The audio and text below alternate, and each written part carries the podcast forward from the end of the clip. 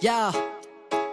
Sick of having to explain myself. They wanna know the history, the pain might help. They're making me wild, need to restrain myself. If I were you, I would educate myself. Oh no. They want me to hate myself, degrade, dismiss, and erase myself. They said Australia and America's not the same. I say David Dungay, they don't even know the name. That's bullshit. Right to your member, tell them what's happening. You gotta challenge the white settler narrative. Got a lot of books that call us nomadic savages.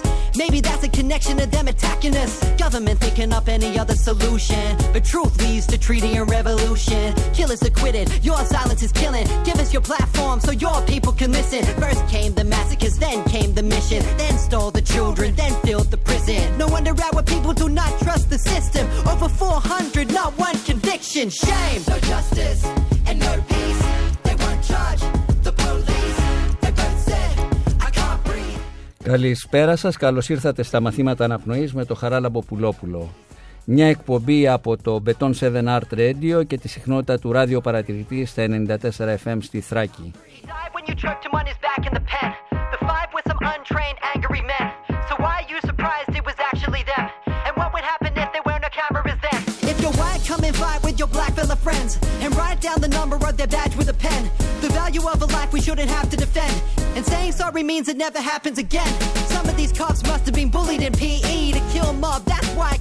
Στα μαθήματα αναπνοής είναι καλεσμένοι άνθρωποι γύρω μας που δυσκολεύονται να αναπνεύσουν, καθώς και εκείνοι που τους βοηθούν να ξαναβρούν την ανάσα τους. Δίνει βήμα για να ακουστούν οι φωνές εκείνων στους οποίους η καταπίεση, η βία και η απόρριψη στερούν το οξυγόνο. Όσο να σφιχτιούν μέσα στο αδιέξοδο τους φόβους και την αγωνία της καθημερινότητας. Αλλά ενίοτε και σε όσους κόβεται η ανάσα από έρωτα ή αγωνίζονται να μην σπαταλήσουν την πνοή που τους χάρισε τούτη η ανάσα.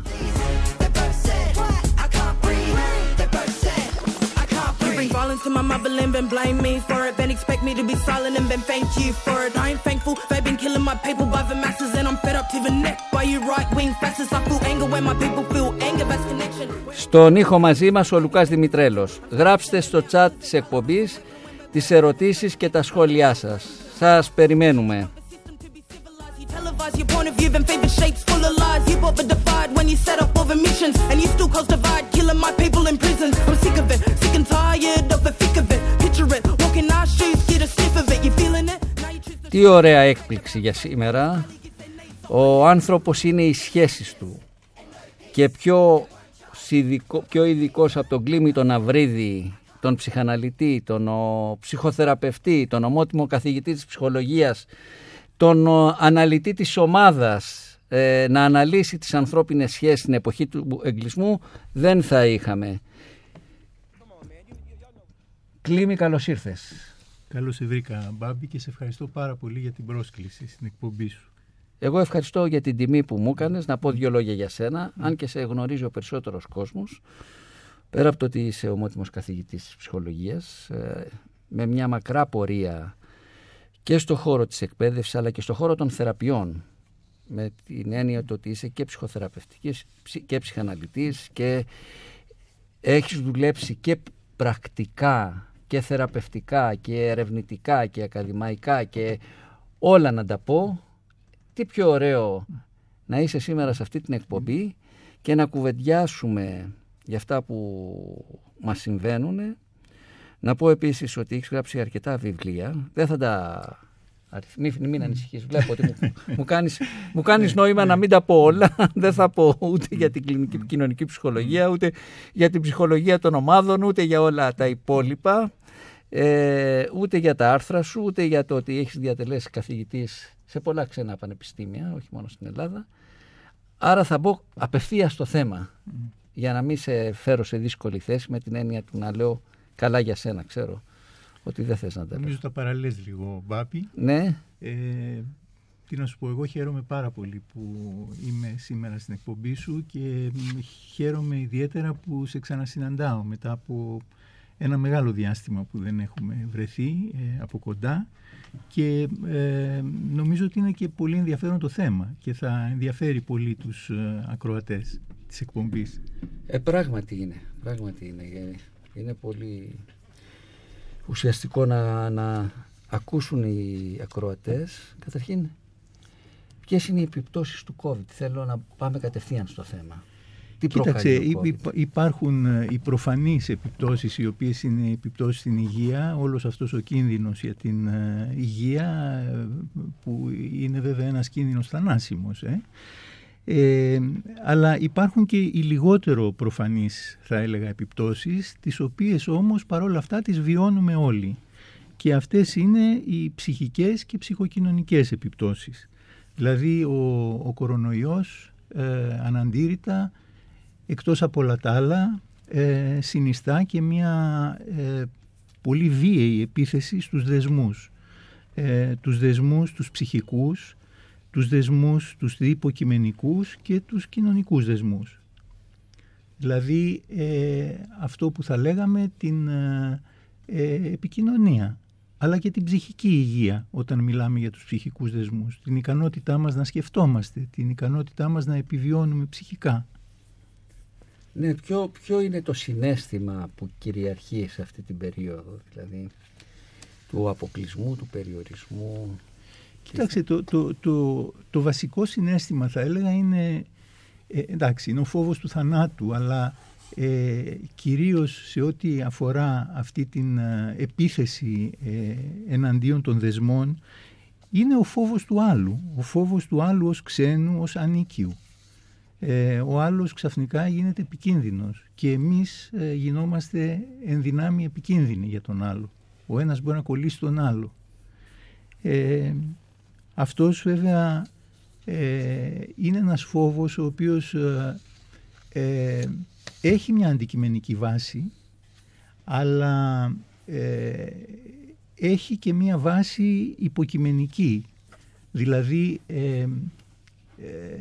είναι το πώς τον βιώνει ο καθένας από εμάς αυτό το φόβο. Δεν φοβόμαστε όλοι το ίδιο, ούτε φοβόμαστε όλοι τους ίδιους και κάτω από τις ίδιες περιστάσεις. Ε, αυτός ο φόβος του άλλου ε, δεν προκύπτει για πρώτη φορά με αφορμή τον κορονοϊό. Είναι ένας φόβος που θα λέγαμε υπάρχει ενδόμηχα λίγο πολύ ε, σε όλους μας, σε όλους τους ανθρώπους. Βέβαια, σε κάποιους από εμά με σοβαρά ψυχολογικά προβλήματα αυτός ο φόβος ασυνείδητα μπορεί να είναι πάρα πολύ μεγάλος με αποτέλεσμα να δυσκολεύονται αυτοί οι άνθρωποι ακόμα περισσότερο να συνδεθούν. Έτσι κι αλλιώς δυσκολευόντουσαν και πριν τον κορονοϊό τώρα αυτό ε, εντείνει ακόμα περισσότερο αυτές τις δυσκολίες. Ε, ο φόβος είναι για τους άλλους και είναι και ο φόβος για τον εαυτό μας. Μην πάθουμε κάτι, κάτι. Και χωρίς υποστήριξη από ό,τι καταλαβαίνω μερικές φορές, έτσι δεν είναι; Ναι, είναι, είναι ένας φόβος αόριστος, ε, είναι ένας φόβος ε, ε, χωρίς σαφές περίγραμμα. Ε, δεν ξέρουμε τι ακριβώς απειλείται, από πού απειλείται. Εν πάση περιπτώσει το αποτέλεσμα είναι ότι οι άνθρωποι δεν ακουμπιόμαστε, δεν πλησιάζουμε ένας στον άλλο, ε, δεν βλέπουμε πολύ κοντινά μας πρόσωπα. Παππούδες και γιαγιάδες δεν βλέπουν τα εγγόνια τους, όταν τα συναντούν, τα συναντούν εξ αποστάσεως, δεν τα αγγίζουν, δεν τα φιλούν, ε, δεν αγγίζουμε τους φίλους μας. Όταν συναντάμε έναν άνθρωπο δεν τον χαιρετάμε διαχειραψίας και μην ξεχνάμε βέβαια ότι οι Έλληνες είμαστε ένας λαός μεσογειακός, δηλαδή είμαστε ο λαός ε, της χειρονομίας, του αγγίγματος. Και τις σχέσεις. Και τις σχέσεις βεβαίως. Ξέρεις, αυτό μου θυμίζει ένα τραγούδι του που έγραψε ο Λένον το 1974, το Scared, που αναφέρεται στο, στο φόβο. Βέβαια αυτός αναφέρεται στο φόβο για το γύρας, για τη μοναξιά, χωρίς γιοκόνο. Αλλά αν κάποιος είναι μόνος του φοβάται. Για να ακούσουμε λίγο το, το John Lennon από το 1974 και να συνεχίσουμε.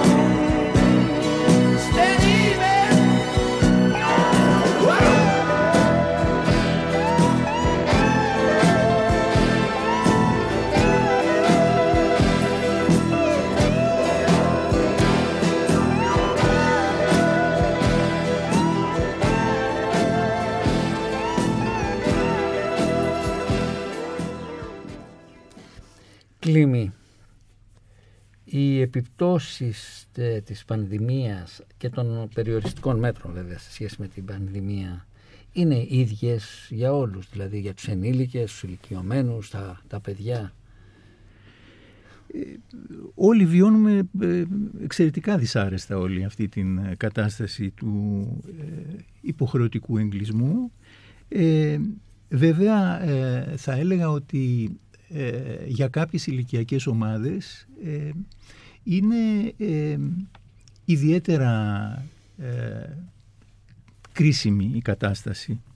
Ε, ας πούμε, ε, τα νήπια, τα παιδάκια δηλαδή που θα πάνε στο βερφονιπιακό σταθμό, είναι μια περίοδος πάρα πολύ σημαντική στην ανάπτυξή τους αυτή.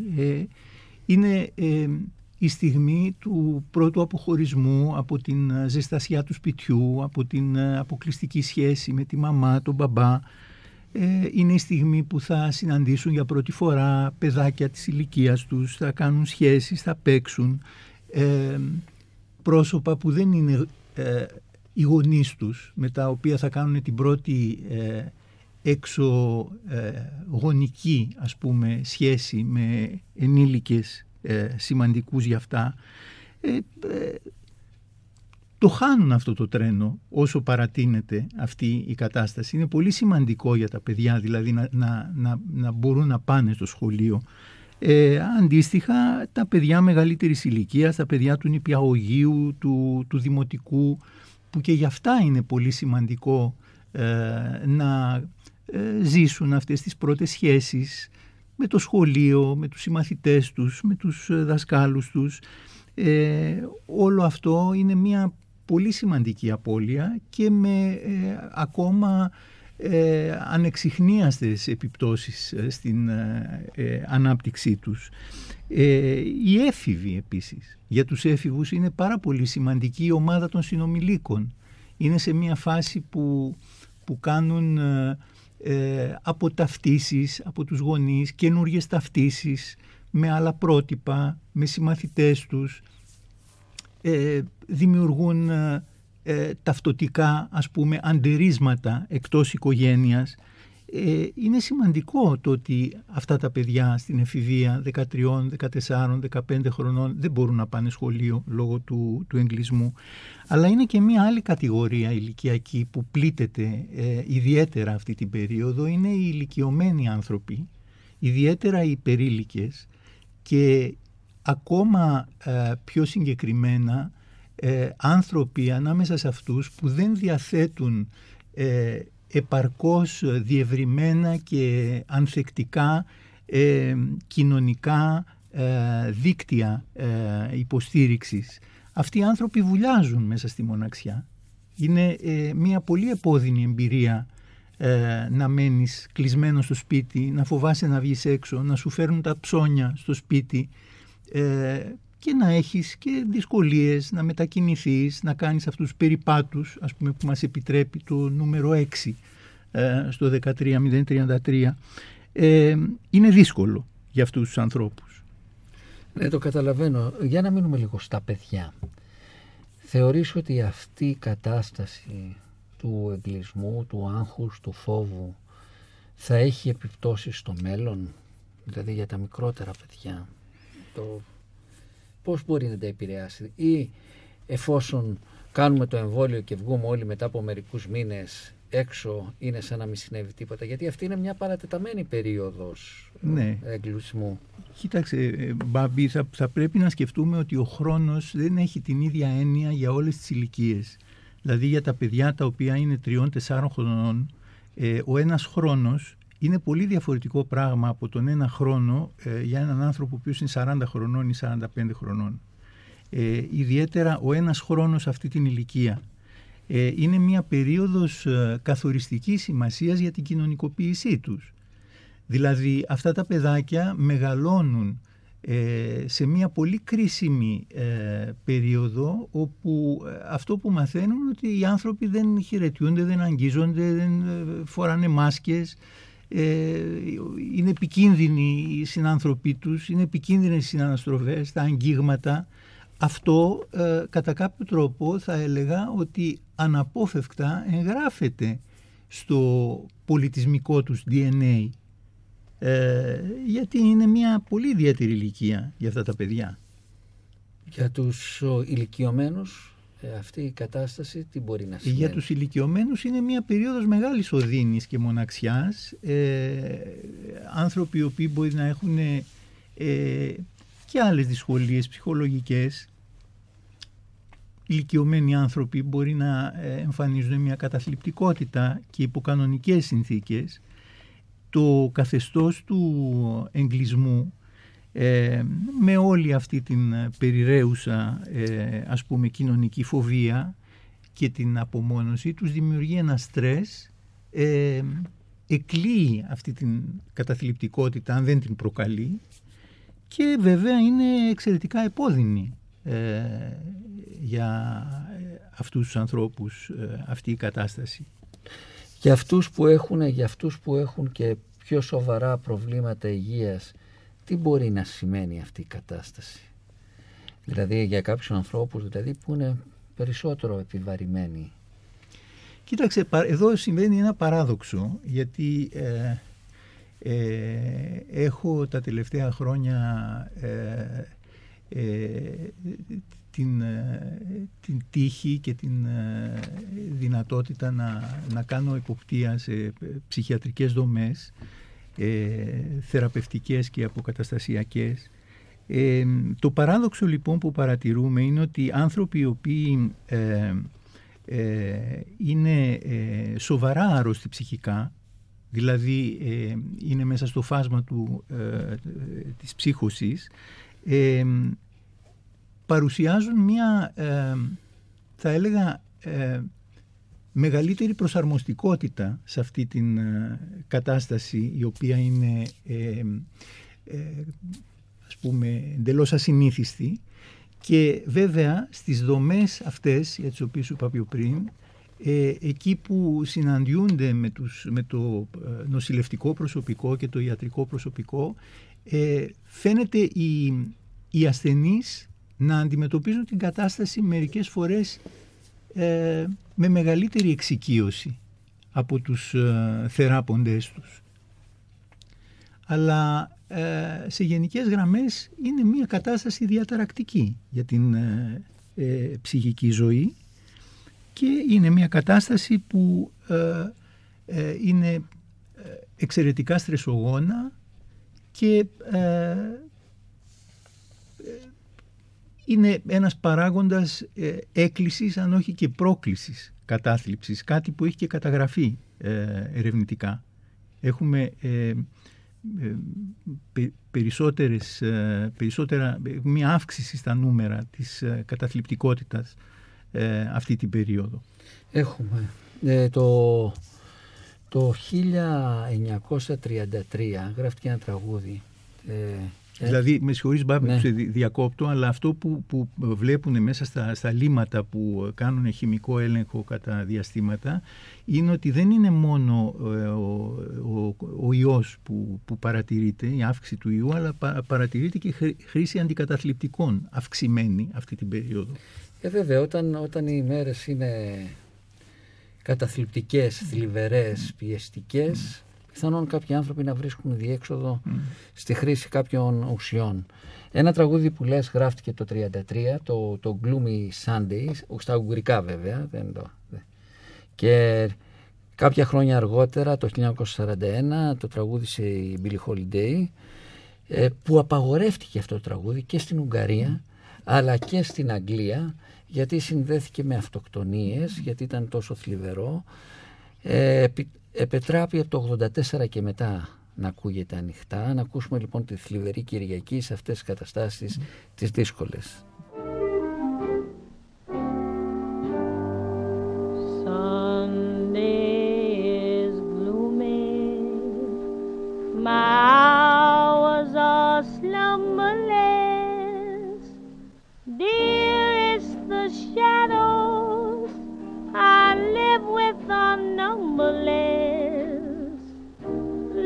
White flowers will never waken you, not where the black coach of sorrow has taken you. Angels have no thought of ever returning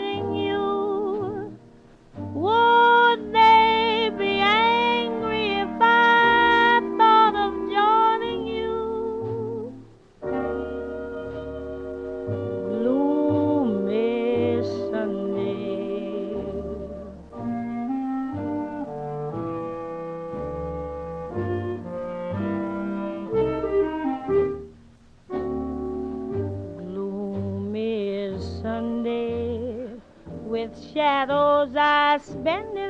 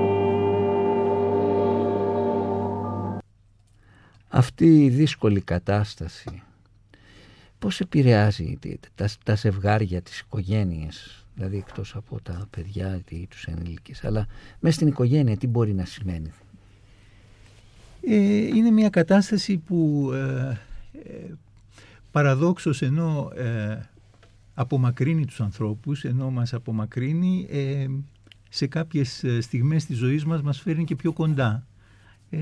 αυτό το πιο κοντά έχει τις καλές του πλευρές, τις ευχάριστες πλευρές του, δηλαδή το ότι μπορούμε να είμαστε για μεγάλα διαστήματα με τους δικούς μας, ξέρω εγώ, στο, στο σπίτι κατά από την ίδια στέγη αλλά ε, μερικές φορές έχει και προβλήματα και μερικές φορές ε, αυτά τα προβλήματα μπορεί να ε, έχουν ε, ε ακραίες καταλήξεις. Είναι μια περίοδος αυτή που έχει παρατηρηθεί, έχει καταγραφεί δηλαδή ερευνητικά, μια αύξηση στα, στα διαζύγια λόγου χάρη.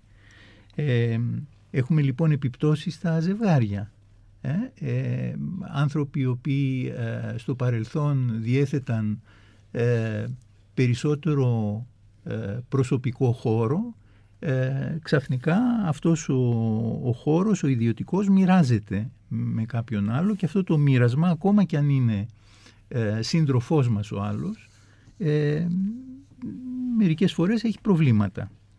Ε, επίσης ε, έχουν καταγραφεί ε, προβλήματα ε, και σε οικογένειες, σε οικογένειες δηλαδή οι οποίες ούτως ή άλλως είχαν μια παθογένεια στο παρελθόν, παρουσιάζουν μια αυξημένη ενδοομαδική βία. Έχουμε μια αύξηση της λεγόμενης ενδοοικογενειακής βίας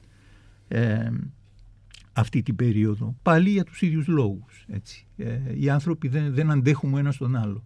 Ε, τα, από... παίρνει, τα παίρνει στο κρανίο κάποιος δηλαδή και την πληρώνει κάποιος άλλος. Και από την κλεισούρα και από. Ακριβώς. Ναι. Από το ένα μέρος δεν αντέχουμε να, να είμαστε μακριά, αλλά από το άλλο μέρος δεν αντέχουμε και όλο ένας στον άλλο. Και αυτό δημιουργεί μεγάλες εντάσεις οι οποίες καταλήγουν ε, πολλές φορές στη βία. Ε, είναι ε, θα έλεγα σε γενικές γραμμές ε, μία περίοδος η οποία ε, θα έχει πάρα πολλές σε πολύ σημαντικές επιπτώσεις και σε βάθος χρόνου στο επίπεδο της κοινωνικής επικοινωνίας. Έτσι, δηλαδή το γεγονός ότι ξαφνικά οι άνθρωποι υποχρεωνόμαστε να μένουμε κλεισμένοι στο σπίτι ε, να κυκλοφορούμε ε, και να συναναστρεφόμαστε ε, φορώντας μάσκες και να κρατάμε αποστάσεις, να μην αγγιζόμαστε. Είναι μια κατάσταση η οποία δεν θα λήξει με το τέλος της πανδημίας όποτε έρθει αυτό. Ας θυμηθούμε ότι αντίστοιχες ε, πολύ μεγάλες ανατροπές στο επίπεδο της κοινωνικής επικοινωνίας είχαμε και στο παρελθόν, ας πούμε τη δεκαετία του 80 ε, το AIDS και όλη αυτή η καταιγίδα ας πούμε του, του AIDS με, την, με, με τους ε, παράλογους σε πολλές περιπτώσεις λόγω άγνοιας, φόβους που προκάλεσε ήταν ε, ε, μια ε, ανάσχεση στην σεξουαλική απελευθέρωση της προηγούμενης δεκαετίας, της δεκαετίας του 70, μετά τα τέλη της δεκαετίας του 60, έτσι. τη δεκαετία του 90 είχαμε τις τρελές αγελάδες, έτσι. Την, την νόσο της πογκόδους εγκεφαλοπάθειας που ε, είχε ως επίπτωση να αλλάξουν ε, ε, εντελώς οι διατροφικές συνήθειες, να, να ασχολιόμαστε για το τι κρέας τρώμε και ούτω καθεξής. το ίδιο πιστεύω ότι θα συμβεί και με, την, με τον εγκλισμό λόγω του COVID. Εννοείς ακόμη και μετά την περίοδο του COVID οι άνθρωποι θα γίνουν πιο μοναχικοί, θα είναι πιο φοβισμένοι; ε, θα, είναι, ε, θα, θα έχει περιοριστεί αυτή η αυθορμησία του αγγίγματος, του πλησιάσματος, του, της ε, εύκολης ε, συναναστροφής, ε, πιστεύω. Ε, και επίσης καταγράφεται κατά κάποιο τρόπο ως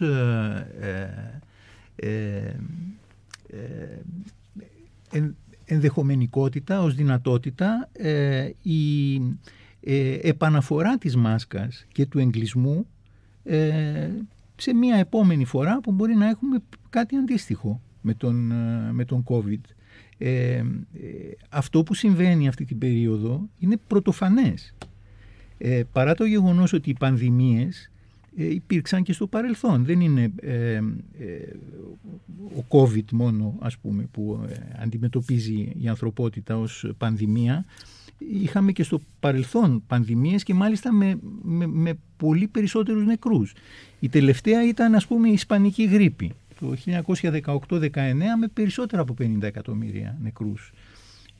μέσα σε ένα εξάμεινο έτσι παγκοσμίως.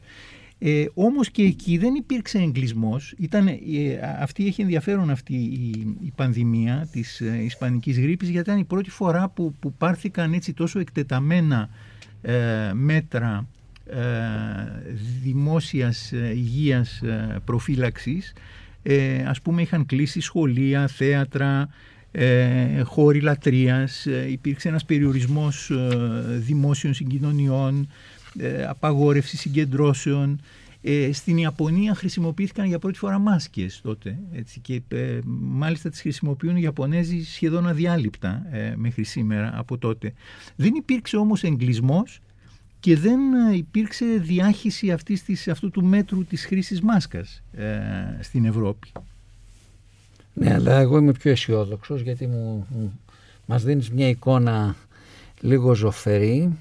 Θα σου βάλω ένα τραγούδι του Elvis Presley που είναι λίγο πιο που αναφέρεται στη μοναξιά. Λέει αν νιώθεις μοναξιά απόψε και μήπως σου λείπω αναφέρεται λοιπόν σε ένα ζευγάρι και αν λυπάσαι που έχουμε απομακρυνθεί ωστόσο μήπως η μήνυμη σου ταξιδεύει σε μια λαμπρότερη ηλιόλουστη μέρα ας μην μείνουμε στον COVID και ας πάμε κάπου αλλού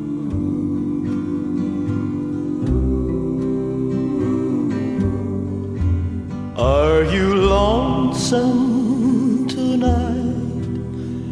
Do you miss me tonight? Are you sorry we drifted apart?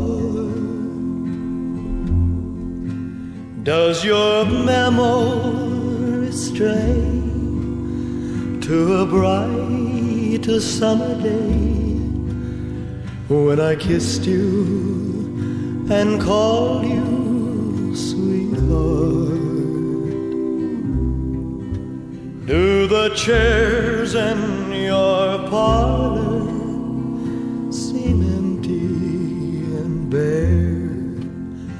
Do you gaze at your doorstep and picture me there? Is your heart filled with pain. Shall I come back again? Tell me, dear, are you lonesome tonight?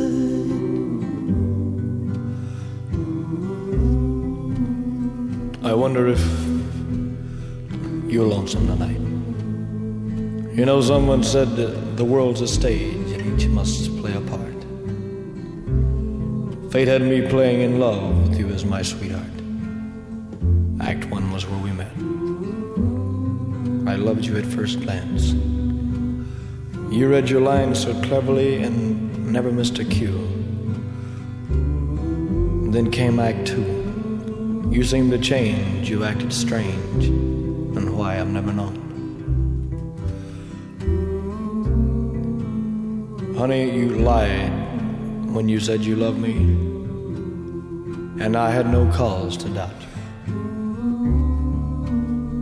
But I'd rather go on uh, hearing your lies than to go on living without you. Now the stage is bare, and I'm standing there with emptiness all around. And if he won't come back to me, then they can bring the curtain down. Is your heart filled with pain? Shall I come back again? Tell me, dear, are you lonesome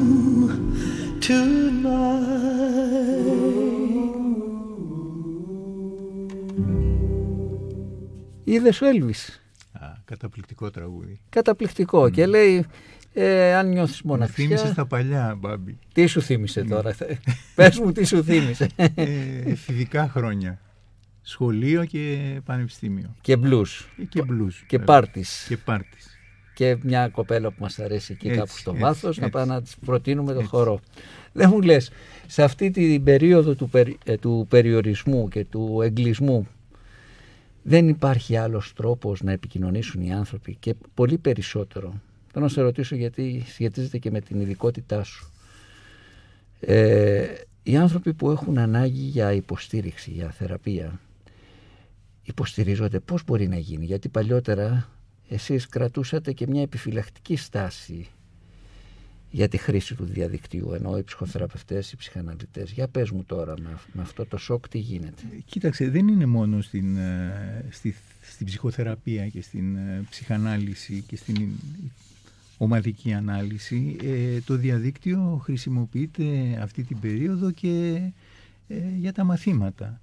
Ε, ε, θα έλεγα ότι εδώ έχουμε μια ε, πολύ ενδιαφέρουσα συνάντηση, ένα πολύ ενδιαφέρον ραντεβού ε, της ε, ε, τεχνολογικής ανάπτυξης ε, και τη, τη- τη- της κατάστασης της ε, δημόσιας υγείας και, και των αναγκών που αυτή ας πούμε ε, δημιουργεί ε, στις κοινωνίες.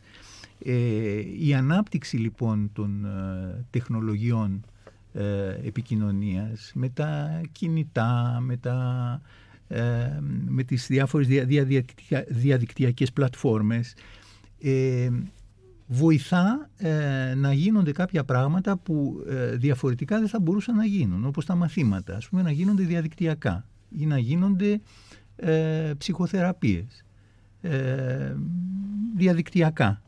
Ε, και έχει πολύ ενδιαφέρον αυτό το πέρασμα από τα κλασικά ε, εκπαιδευτικά και θεραπευτικά πλαίσια ε, στα διαδικτυακά πλαίσια τα οποία ε, συνιστούν ε, θα έλεγα μια αναπλαισίωση της, ε, της επικοινωνίας και στη μία περίπτωση και στην άλλη που ε, ε, αλλάζει σε πολύ μεγάλο βαθμό τα δεδομένα. Δηλαδή είναι διαφορετικό πράγμα να κάθονται οι μαθητές μέσα στην τάξη με το δάσκαλό τους ε, και τελείως διαφορετικό να είναι ο κάθε μαθητής στο σπίτι του, ο δάσκαλος επίσης στο σπίτι του ε, και να, όλοι να βλέπουν όλους πάνω στην οθόνη ενός ε, υπολογιστή σε απόσταση 40 εκατοστά από τα μάτια τους ε, δεν είναι το ίδιο πράγμα. Δηλαδή έχουμε μια, μια παραδοξότητα εδώ.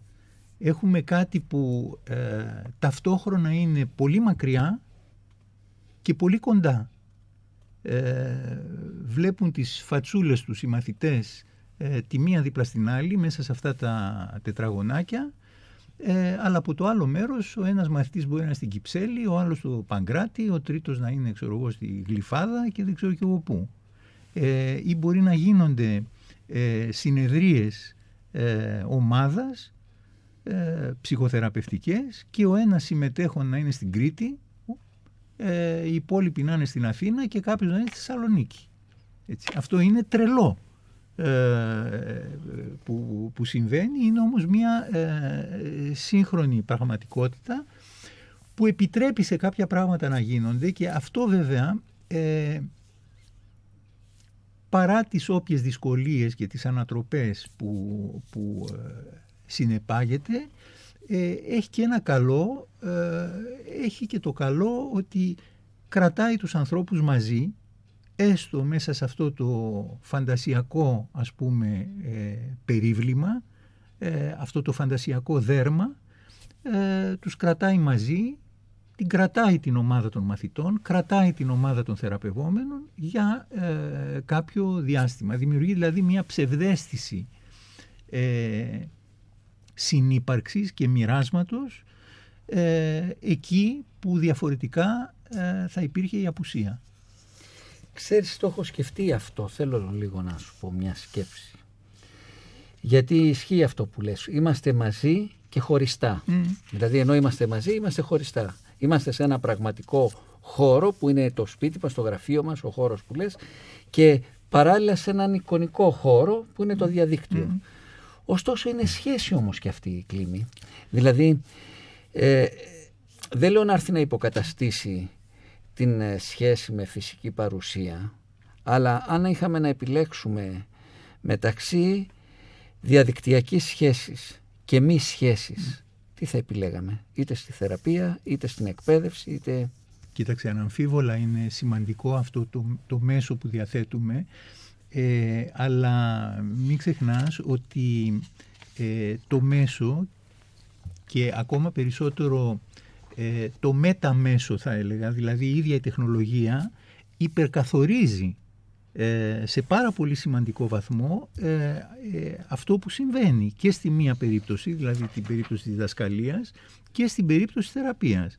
Δηλαδή ξαφνικά εκεί που μιλάμε εμείς οι δυο ε, μέσω διαδικτύου ε, χάνεται η εικόνα σου ή χάνεται η εικόνα μου ή ξαφνικά φεύγει η εικόνα σου από πάνω δεξιά που ήταν και πάει κάτω αριστερά ας πούμε. Γιατί, γιατί αυτό το, το κανονίζει το, το σύστημα. Δεν έχει να κάνει με τη, με τη σχέση μας έτσι.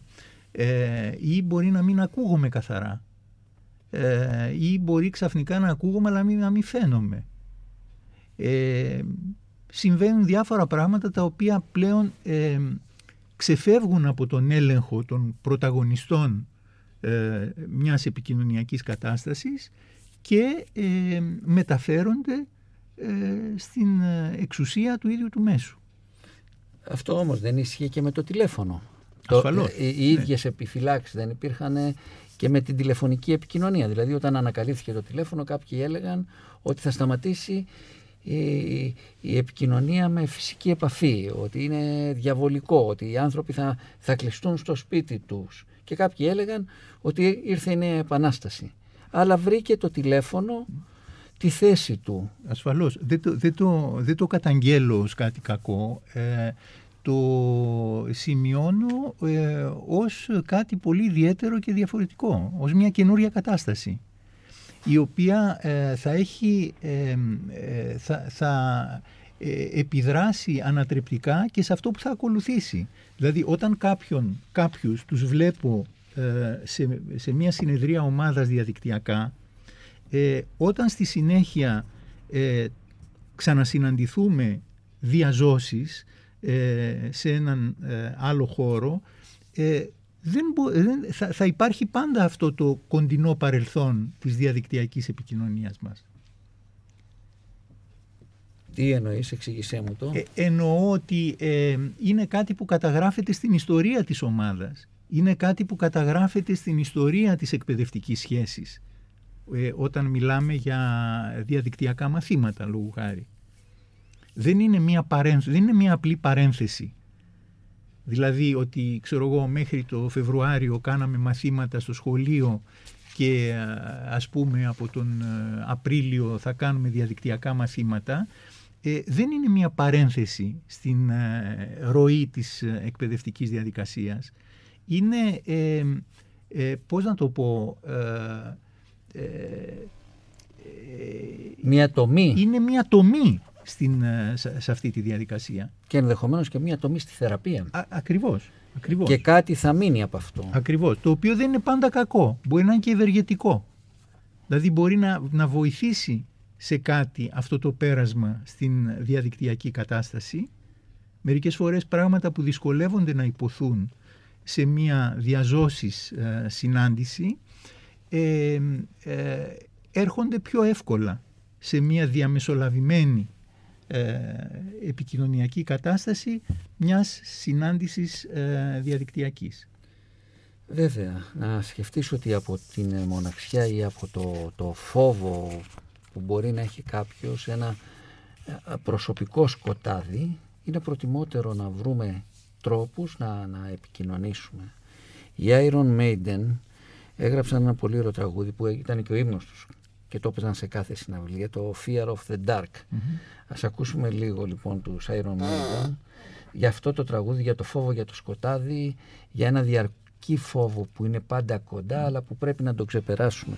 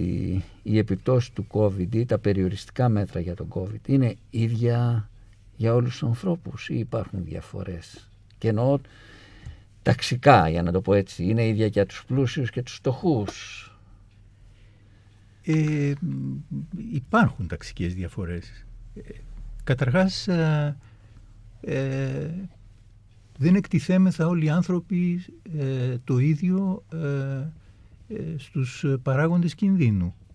Ε, υπάρχουν συνάνθρωποι μας οι οποίοι είναι υποχρεωμένοι να κυκλοφορούν με τα μέσα μαζικής μεταφοράς. Έτσι. Ε, αυτοί οι άνθρωποι μπορεί να μην έχουν αυτοκίνητο. δεν έχουν την την ίδια προφύλαξη με άλλους εξημών οι οποίοι μπορούμε να κυκλοφορούμε με τα αυτοκίνητά μας. Ε, επίσης, ε, ε, σε όλο αυτό το στρες που ε, υπάρχει εξαιτίας όλης αυτής της κατάστασης ε, δεν εκτιθέμεθα όλοι το ίδιο. Ε, ε, άνθρωποι οι οποίοι έχουν χάσει τη δουλειά τους, ε, άνθρωποι οι οποίοι έχουν ε, δει τη δουλειά τους να καταστρέφεται, ε, άνθρωποι οι οποίοι αντιμετωπίζουν το φάσμα της ανεργίας ή της οικονομικής καταστροφής λόγω της, όλης αυτής της, της κατάστασης των ε, των μέτρων και του, του εγκλισμού. Ε, αυτοί οι άνθρωποι είναι περισσότερο εκτεθειμένοι ε, στο στρες και στους παράγοντες που προκαλούν κατάθλιψη που λέγαμε πιο πριν. Δηλαδή οπωσδήποτε υπάρχει και μία παράμετρος ταξική σε όλο αυτό που συζητάμε σήμερα. Ναι. Πιέζονται περισσότερο Σκέφτομαι, πιέζονται, περισσότερο. Σκέφτομαι κάποιον που δεν έχει δουλειά, μια οικογένεια που, που δεν εργάζεται κάποιος, που σε λίγα τετραγωνικά, σε, σε, σε, σε αδιέξοδο, που δεν μπορεί να πληρώσει νίκη. Δεν... Ακριβώς. Ζεις ναι. μέσα σε ένα μικρό σπίτι. Είναι τρει-τέσσερι άνθρωποι μέσα σε ένα πολύ μικρό σπίτι. Δεν, δεν μπαίνουν λεφτά. Ε, γιατί ο, ε, ο, ο πατέρας και η μητέρα είναι άνεργοι. Έτσι. Ε, δεν είναι μια κατάσταση το ίδιο ε, άνετη όσο σε ένα άλλο σπίτι που ε, ε, υπάρχει μια μεγαλύτερη οικονομική άνεση, υπάρχει μια άνεση χώρου, ε, υπάρχουν μεγαλύτερα κοινωνικά δίκτυα υποστηρικτικά, υπάρχουν άνθρωποι να συντρέξουν, να συνδράμουν κτλ. Η κατάσταση είναι πιο δύσκολη στην πρώτη περίπτωση. Η Κατερίνα Αγγελάκη Ρουκ έχει γράψει ένα πολύ ωραίο ποίημα που λέγεται «Ο φόβος, το νέο πάθος». Θέλω να την ακούσουμε να το απαγγέλει. Είναι συγκλονιστικό ποίημα και αφορά το, το φόβο και σχετίζεται με την περίοδο που συζητάμε. Ο φόβος το νέο πάθος. Οι πληγές δεν ανθίζουν πια σε ποίηματα και τραγούδια, κακοφορμίζουν μονάχα. Η θάλασσα δεν είναι πάθος που πλέει στα νυχτά, αλλά φόβος για τα βαθιά. Τι έγινε η χαρά της ζωής που κατακτούσε την κάθε στιγμή ακόμα και όταν η μέρα ξημέρωνε δυσίωνη Τώρα πόνος κανένας δεν μαστίζει το κορμί, αλλά το μέσα λισοδένεται ένας νέος παντοδύναμος τύρανος. Είναι ο φόβος. Ήρθε ο φόβος και σάρωσε όλα τα πάθη. Ο έρωτας τώρα μοιάζει πότε με ζητιάνω στη γωνιά και πότε με γελοτοπιώ χωρίς δουλειά αφού κανέναν πια δεν κάνει να γελάσει. Ένα είναι το πάθος, ο φόβος που απλώνεται σαν σάβανο και όλα τα σκεπάζει. Φόβος για την κατάρρευση της φύσης, του κορμιού, του κόσμου. Τώρα αντί να ουρλιάζει το μέσα, τι ωραίος που είναι αυτός, μία η φωνή που κυριαρχεί Πρόσεχε. Ευχαριστώ. Κλίμη πάμε προς το τέλος της εκπομπής. Εντάξει έβαλα πολύ φόβο κι εγώ σήμερα στην εκπομπή. Να πάμε σε κάτι πιο αισιόδοξο για, για μια επόμενη μέρα. Τι σκέφτεσαι; Θέλω να σε ρωτήσω λίγο πριν κλείσουμε την εκπομπή. Κοίταξε, ε, παρόλο που μπορεί να φάνηκαν ε, έτσι λίγο σκοτεινά αυτά που είπα ή μερικά από αυτά που είπα, ε, ε, είμαι αισιόδοξος. Ε, πιστεύω ότι ε, θα βγούμε πιο, πιο δυνατοί από αυτή την, ε, από αυτή την ιστορία. Ε, οι άνθρωποι δοκιμαζόμαστε και δυναμώνουμε μέσα στις, στις δυσκολίες μας και επίσης θα, θα έχουμε βγει και με μια πολύτιμη εμπειρία. Ε, επίσης πιστεύω ότι ε, μέσα σε όλη αυτή την περίοδο όπου ε, η συνάντηση με τον άλλο αντιμετώπισε τόσες δυσκολίες ε, αρκετοί άνθρωποι κατάφεραν παρόλα αυτά, όπως και εμείς οι δύο σήμερα εδώ, να συναντηθούν. Ε, εγώ θα ήθελα να σε παρακαλέσω να κλείσεις επειδή βάζεις πολύ ωραία τραγούδια αλλά να, να κλείναμε με ένα ελληνικό τραγούδι του ε, αγαπημένου μου Λουκιανού Κυλαϊδόνη ε, το θα κάτσω σπίτι. Θα κάτσω σπίτι, το λες τώρα για αυτούς έφηβους που βγαίνουν έξω χωρίς προφυλάξεις και ψάχνεις να βρεις κάτι θετικό μου φαίνεται στην περίοδο του, του, του κορονοϊρού. Του, να είσαι καλά, σε ευχαριστώ πάρα πολύ που ήρθες. Θα το βάλω με μεγάλη χαρά. Θα κάτσω στο σπίτι λοιπόν, ε, γιατί μπορεί να περάσω και ωραία. Πάμε.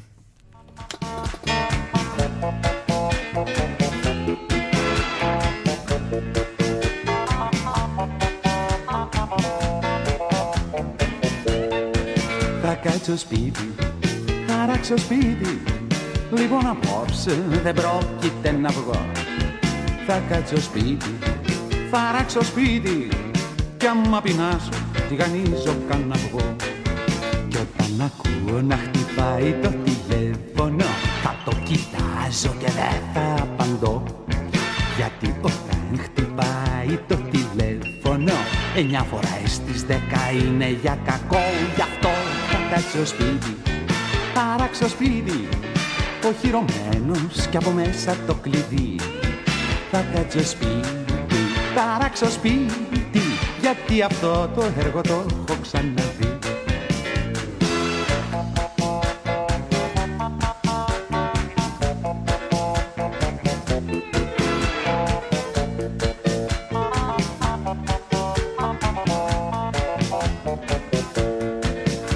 Θα κάτσω σπίτι, θα ράξω σπίτι Σεισμός να γίνει δεν πρόκειται να βγω Θα κάτσω σπίτι, θα ράξω σπίτι Κι ας με ξεγράψουν τα ρεμάλια που αρχηγώ.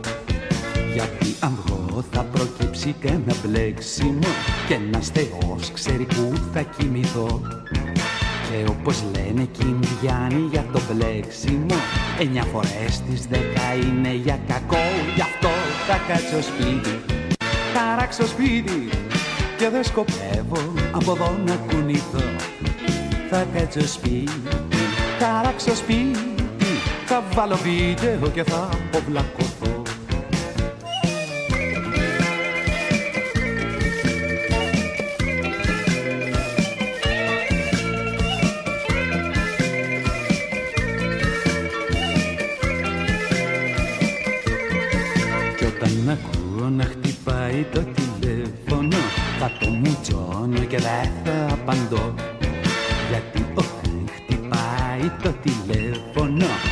φορές στις δέκα είναι για κακό Γι' αυτό θα κάτσω σπίτι, θα ράξω σπίτι Από εδώ μέσα δεν πρόκειται να βγω.